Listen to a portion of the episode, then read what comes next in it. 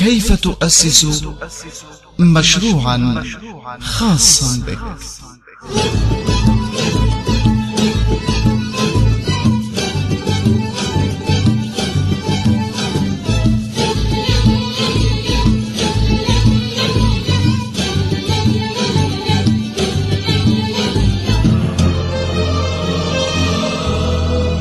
كيف تؤسس مشروعا خاصا بك؟ برنامج من إعداد وتقديم عبد العزيز غالب القدسي.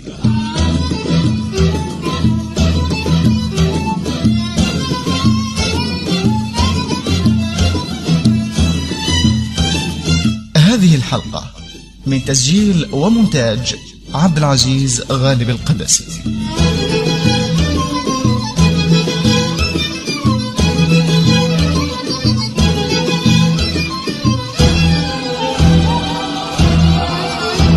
السلام عليكم ورحمة الله وبركاته. في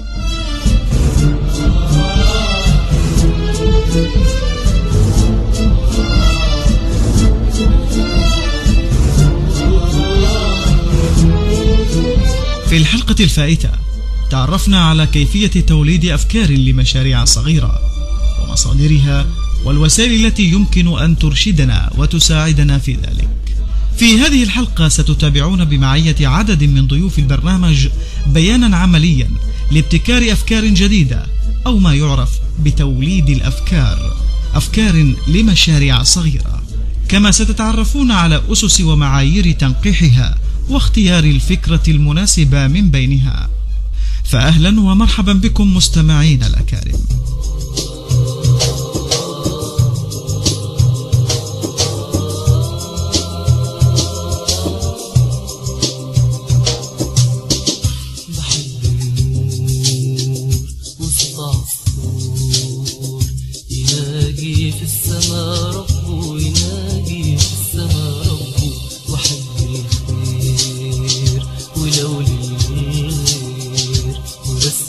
ربنا قربه، بسأل ربنا قربه، وأحب اللقمة النفاسي، وأحب اللمة بالناس، ومهما كبرت مش ناسي نداء قلبي وإحساسي، وأحب اللقمة النفاسي، وأحب اللمة بالناس، ومهما كبرت مش ناسي نداء قلبي وإحساسي، بيرسم لي طريق مهجور، طريق مقدور، طريق مقدور. بحب النور وصوت عصفور.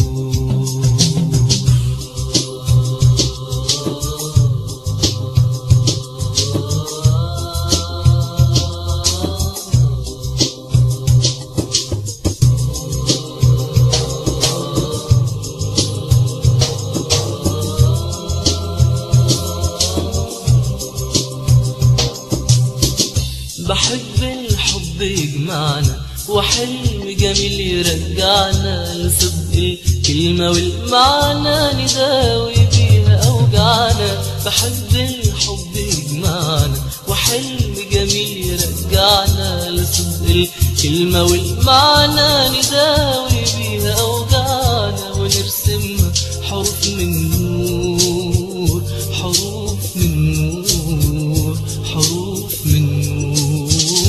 بحب النور وصوت عصفور. عزيزنا المستمع، يعد القدح الذهني أو العصف الذهني من الأساليب التي تشجع التفكير الابتكاري والإبداعي، وتطلق الطاقات الكامنة لدى الأفراد بهدف ابتكار وتوليد الأفكار. والقدح الذهني عزيزنا المستمع هو أسلوب يساعد على توليد أكبر عدد ممكن من الأفكار، ثم تقييمها وفق معايير محددة، وتحديد ما يمكن أخذه منها كحل لمشكلة معينة.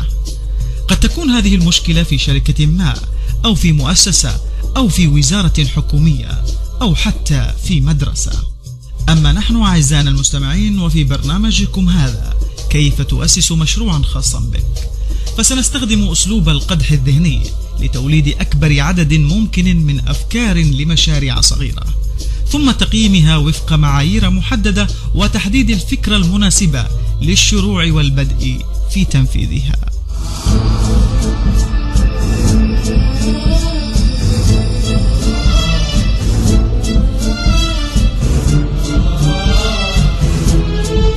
ويطلق أعزائنا المستمعين على أسلوب القدح الذهني العديد من المسميات الأخرى، منها القصف الذهني والعصف الذهني والتفاكر وإمطار الدماغ وتدفق الأفكار، أو قد يسمى بعملية التحريك الحر للأفكار أو الحل الإبداعي للمشكلات وغيرها من التسميات والمصطلحات. وتعني كلمة قدح إشعال أو إثارة أو حفز، والمقدحة أو القداحة ما يشعل بها النار، وعليه فالقدح الذهني هو إشعال وإثارة العقل بالأفكار. وإذا استخدمنا تسمية القصف الذهني أو العصف الذهني فنعني به تعريض العقل أو الذهن لقصف أو عاصفة من الأفكار.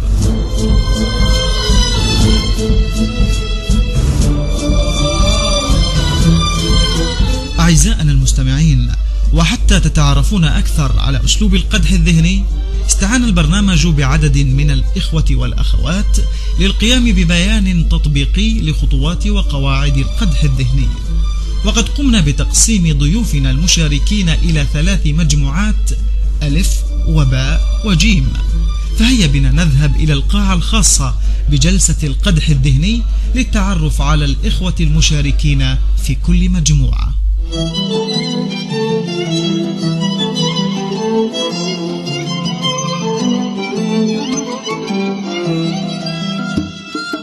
المجموعة الأولى ألف.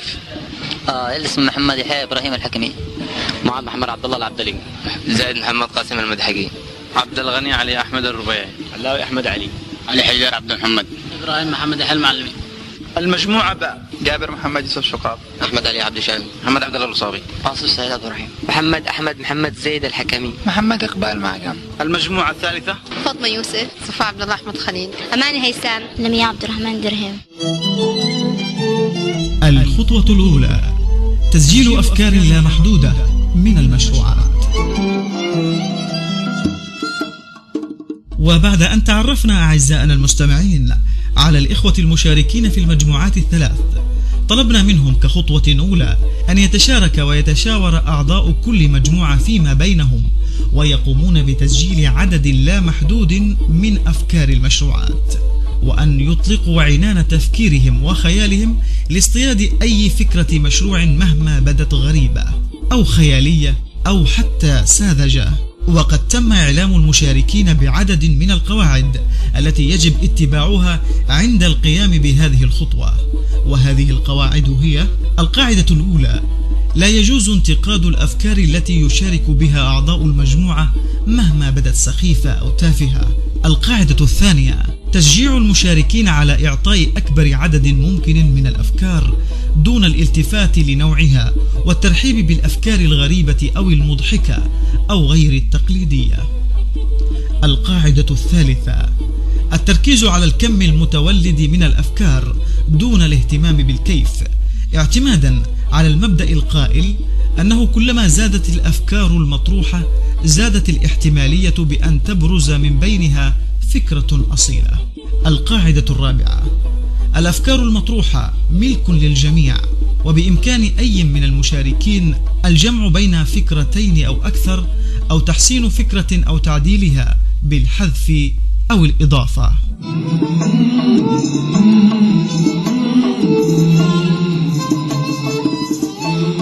وخلال عشر دقائق استطاعت كل مجموعة تسجيل عدد من الأفكار، حيث كان عدد الأفكار التي سجلتها المجموعة الأولى ستة وثلاثين فكرة مشروع. نستمع إلى عدد من هذه الأفكار. كان عدد المشاريع ستة وثلاثين مشروعا.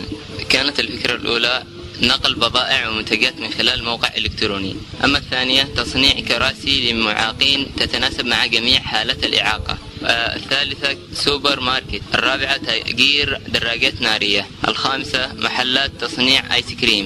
السادسة محل الوجبات السريعة. السابعة صنع منتديات في الانترنت تتضمن جميع محاضرات الدكاترة لجميع الأقسام والمستويات في جامعة الحديدة. الثامنة تأجير أجهزة بلاي ستيشن. التاسعة ثلاجات مركزية تقوم بحفظ المنتجات من الخضروات والفواكه الموسمية إلى مواسم أخرى طوال العام. بيع وشراء جوالات مستعملة. شراء زورق بسيط سياحي. تصميم برامج برنامج لمستشفى بحيث يتضمن هذا المشفى موظف وريسبشن واحد فقط يقوم بتعبئة البيانات بالحاسب فقط. تأجير دراجات هوائية. مقهى إنترنت وصيانة للجوال. مطعم للوجبات الشعبية. محطة فضائية للإعلانات. سوق تجاري حديث. إنشاء مزرعة نموذجية. بناء قرية سياحية.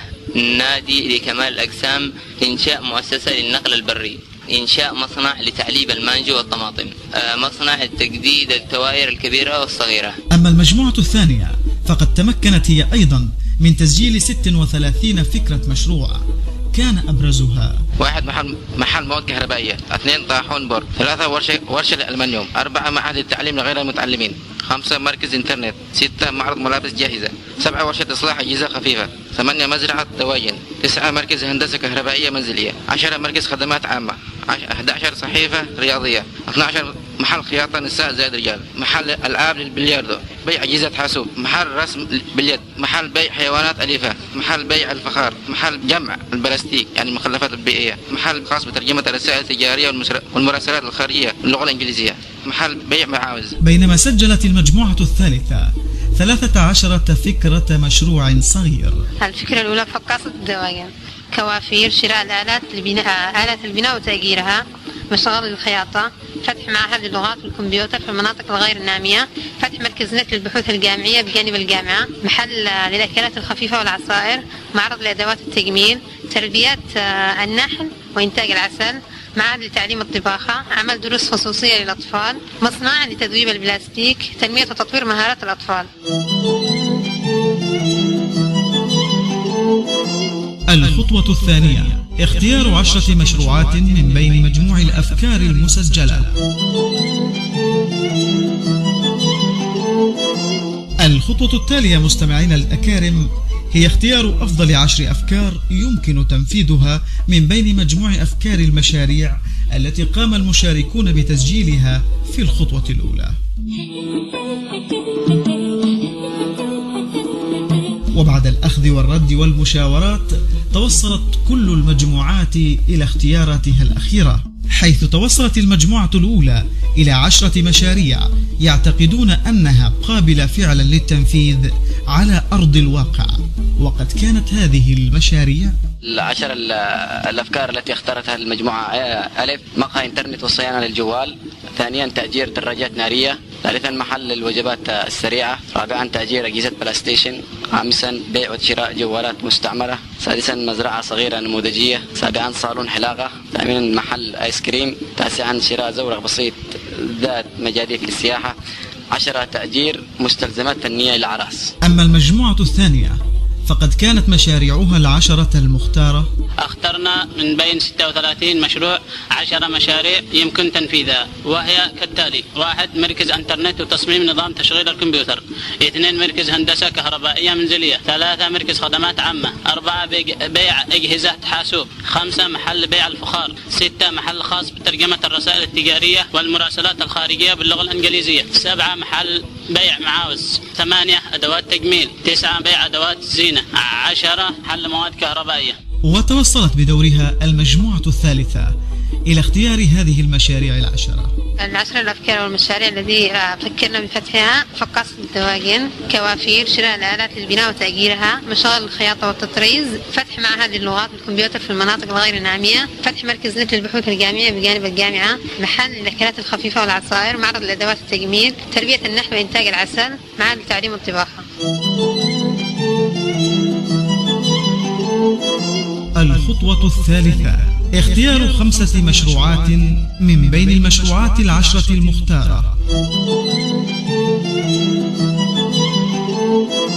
وبعد اختيار كل مجموعة عشرة مشروعات من بين أفكار المشروعات المسجلة نأتي مستمعين الأكارم إلى الخطوة التالية والتي ستقوم فيها كل مجموعة باختيار خمسة مشروعات من بين المشروعات العشرة المختارة.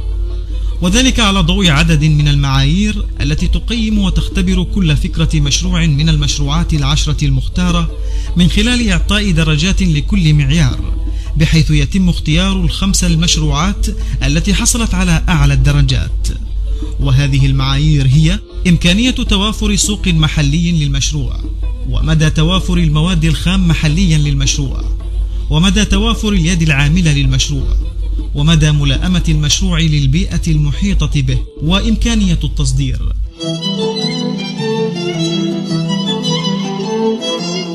وبعد أن قامت كل مجموعة بقياس واختبار هذه المعايير على كل فكرة مشروع وإعطاء الدرجات التي تتناسب معها بحسب اعتقادهم، كانت نتائج هذه الخطوة على النحو الآتي.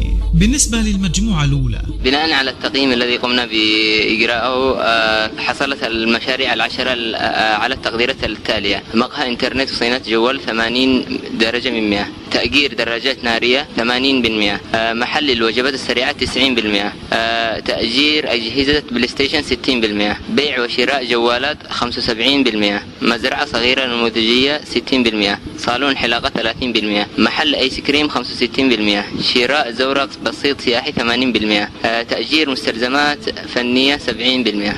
وبناء على هذا التقييم كانت الخمسة المشاريع التي حصلت على أعلى الدرجات: أولا مشروع تأجير دراجات نارية، ثانيا محل الوجبات السريعة، ثالثا مقهى إنترنت وصيانة جوال، رابعا بيع وشراء جوالات مستعملة، خامسا شراء زورق بسيط سياحي. أما نتائج المجموعة الثانية، المشاريع الخمسة اللي اخترناها: واحد، محل خاص بترجمة الرسائل التجارية والمراسلات الخارجية باللغة الإنجليزية حصل على تسعين بالمئة. اثنين، مركز إنترنت وصيانة وتصميم منظمة الشغل الكمبيوتر حصل على خمسة وثمانين بالمئة. ثلاثة، محل مواد كهربائية حصل على ثمانين بالمئة. أربعة، معمل حركات المعاوز حصل على ثمانين بالمئة. خمسة، محل أدوات تجميل حصل على ثمانين بالمئة. وأخيرا، فقد كانت اختبارات واختيارات المجموعة الثالثة على النحو الآتي.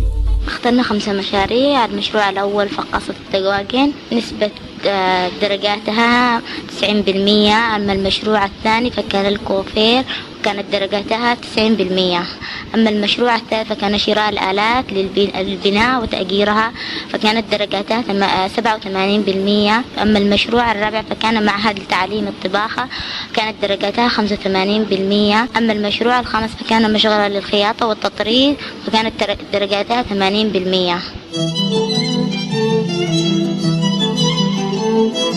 الخطوة الأخيرة، اختيار فكرة المشروع النهائية من بين المشروعات الخمسة المختارة.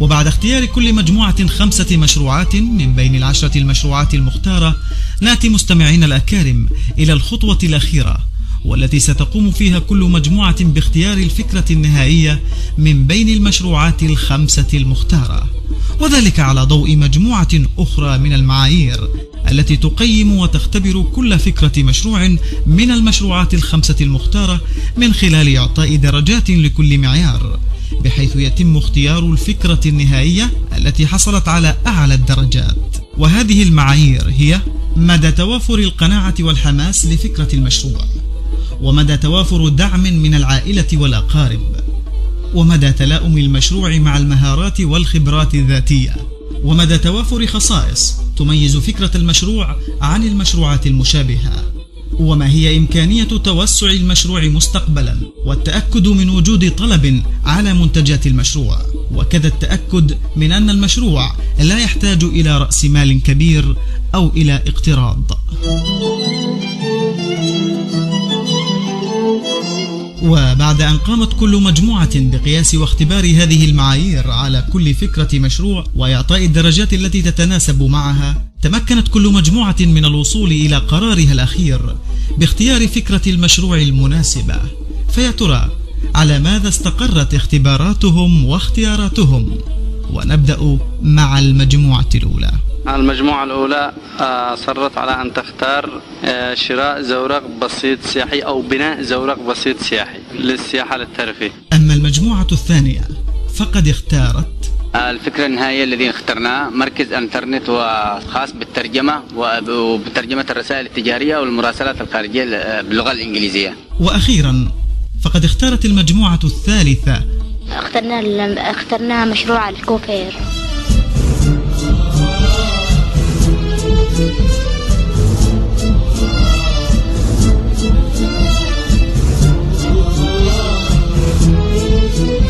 نتمنى مستمعينا الأكارم أن تكونوا قد تعرفتم واستفدتم من هذا البيان التطبيقي لابتكار أفكار جديدة لمشاريع صغيرة، وكذا أسس ومعايير المفاضلة بينها واختيار الفكرة المناسبة من بينها.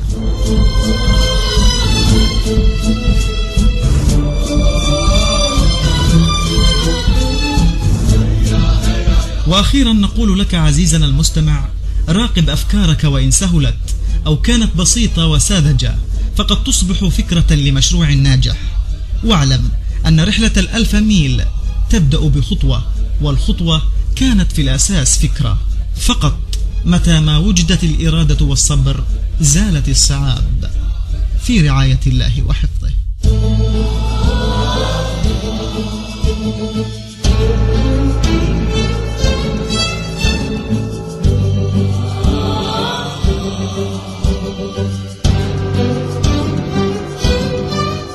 كيف تؤسس مشروعا خاصا بك؟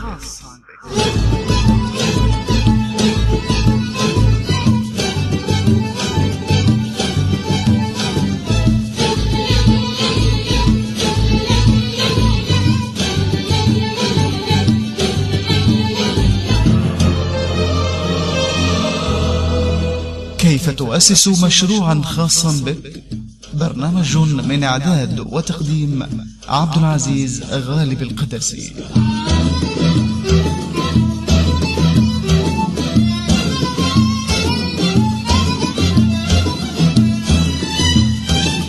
هذه الحلقة من تسجيل ومونتاج عبد العزيز غالب القدسي.